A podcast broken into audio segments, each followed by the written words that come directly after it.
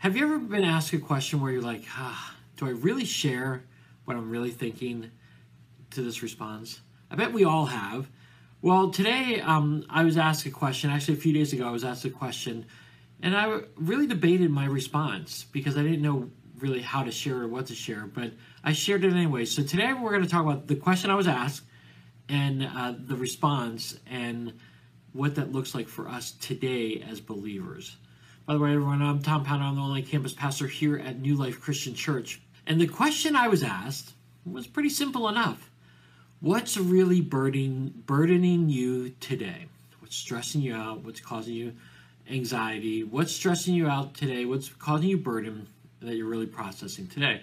And this was asked of a few of us. Uh, um, and I really struggled with answering this because I really wanted to answer it what was really struggling me, but I didn't know, like, I'm like, I, it hadn't been fully processed, it hadn't been really thought out, but I shared it anyways. And so what was really burdening me was, because I am the online guy, and I'm on social media a lot, I see a lot of good things, and I see a lot of bad things. And what was stressing me out at that moment was the, the, the back and forth, not even discussion.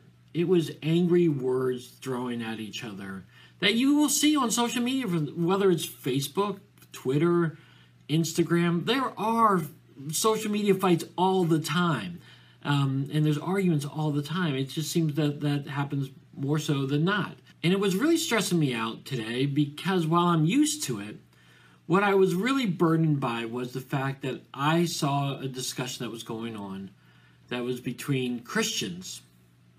They were Christians arguing back and forth against each other, and they weren't fighting nicely. They were saying some pretty nasty things to each other.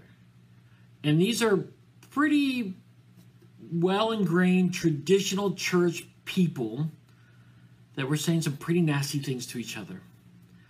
And the verse that stands out to me as I was reading this and I was burdened by this was John chapter thirteen, verses uh, thirty-four and thirty-five. This is what Jesus says to his disciples. "A new command I give you, love one another, just as I have loved you. You um, also to love one another. By this, everyone will know that you are my disciples, if you love one another." Let me say it again. "A new command I give you, love one another. Just as I have loved you, you also are to love one another. By this, everyone will know that you are my disciples, if you love one another." My burden was these guys were not loving each other. They were not caring for each other. And we have the outside world looking at us as believers, fighting just as the world fights, hating on each other just as the world hates. And the reality is, I wish this was an isolated incident, but it's not. Christians fight just as bad as non-believers do. And so what is the example that we're giving to them? We're giving them the example that we're no better than them. We're no better than them. We need to, as this passage says, love one another. And if we love one another, by this, these are Jesus' own words, "By this, all people will know that you are my disciples," if we love one another. Now, uh, we're going to break down really this passage a little bit, but the reality is you cannot control what people perceive. As I discussed this with the people that were in this meeting with me, we cannot, we cannot change perceptions. People have perceptions about us as believers, and they will always have these perceptions. But we can control what we can control. And we can control how we talk to other people, how we support other people, how we love other people. And so today, I just want to break down this passage really quick a little bit about what it really means to love one another. Because again, I was challenged in this. Love one another doesn't mean just accepting them for who they are and what they're doing. It doesn't mean that you have to turn a blind eye to things. Loving other people as Jesus loved them, if we look at it, Jesus loved people by caring for them, by ministering to their physical needs and their spiritual needs. Look at all the times he healed them, he fed them, he took care of them. Are we loving people that way? Even those people that we disagree with? Are we loving them that way? By this, everyone will know that you're my disciples. How cool would it be if you took a meal to a person that you aren't really on good terms with? Maybe they're sick or they've got a family illness or, or something, and you you took a meal to them, or you wrote them a card saying that you appreciate them and what they mean to the community or, or whatnot. What, what would it do for them? That could change their perception. You're loving them. You're, you're, you're caring for them as Jesus did. So Jesus cared for their physical needs, cared for their um, spiritual needs. And that's the other part, is that Jesus cared for their spiritual needs. Remember in John fourteen six, it says this, I am the way, the truth, and the life. No one comes to the Father except through me. Jesus himself said, I am the way, the truth, and the life. No one comes to the Father in heaven except through me. There's lots of people who say lots of different things of how they can come to know, uh, go and spend eternity with God.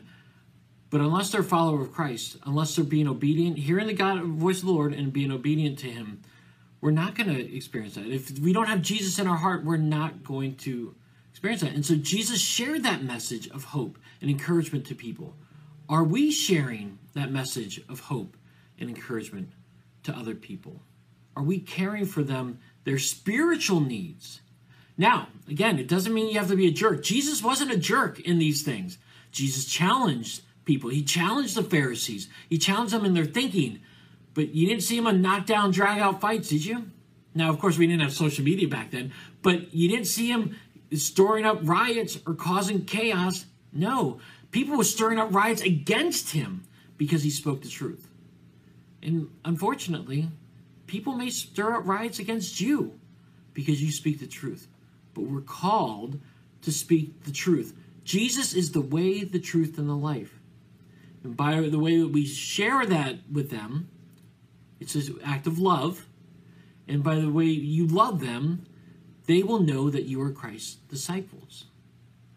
So again, I have to challenge us. How are we loving other people? Are we participating in these online fights and hating on people, even other Christians, because they have different beliefs than us? It's not going to work. It's not going to change perceptions of the world. We may never change the perception of the world, but us involving ourselves in these fights with other believers is not going to change the world. We need to love other people, their physical needs, their, their health needs, but also their spiritual needs. And if you communicate that in a way that Christ communicated as demonstrated in the Bible, I think we can have real impact. I think we can have, we can break perceptions with people and really challenge people in their faith and help people come to know Jesus as their Lord and Savior.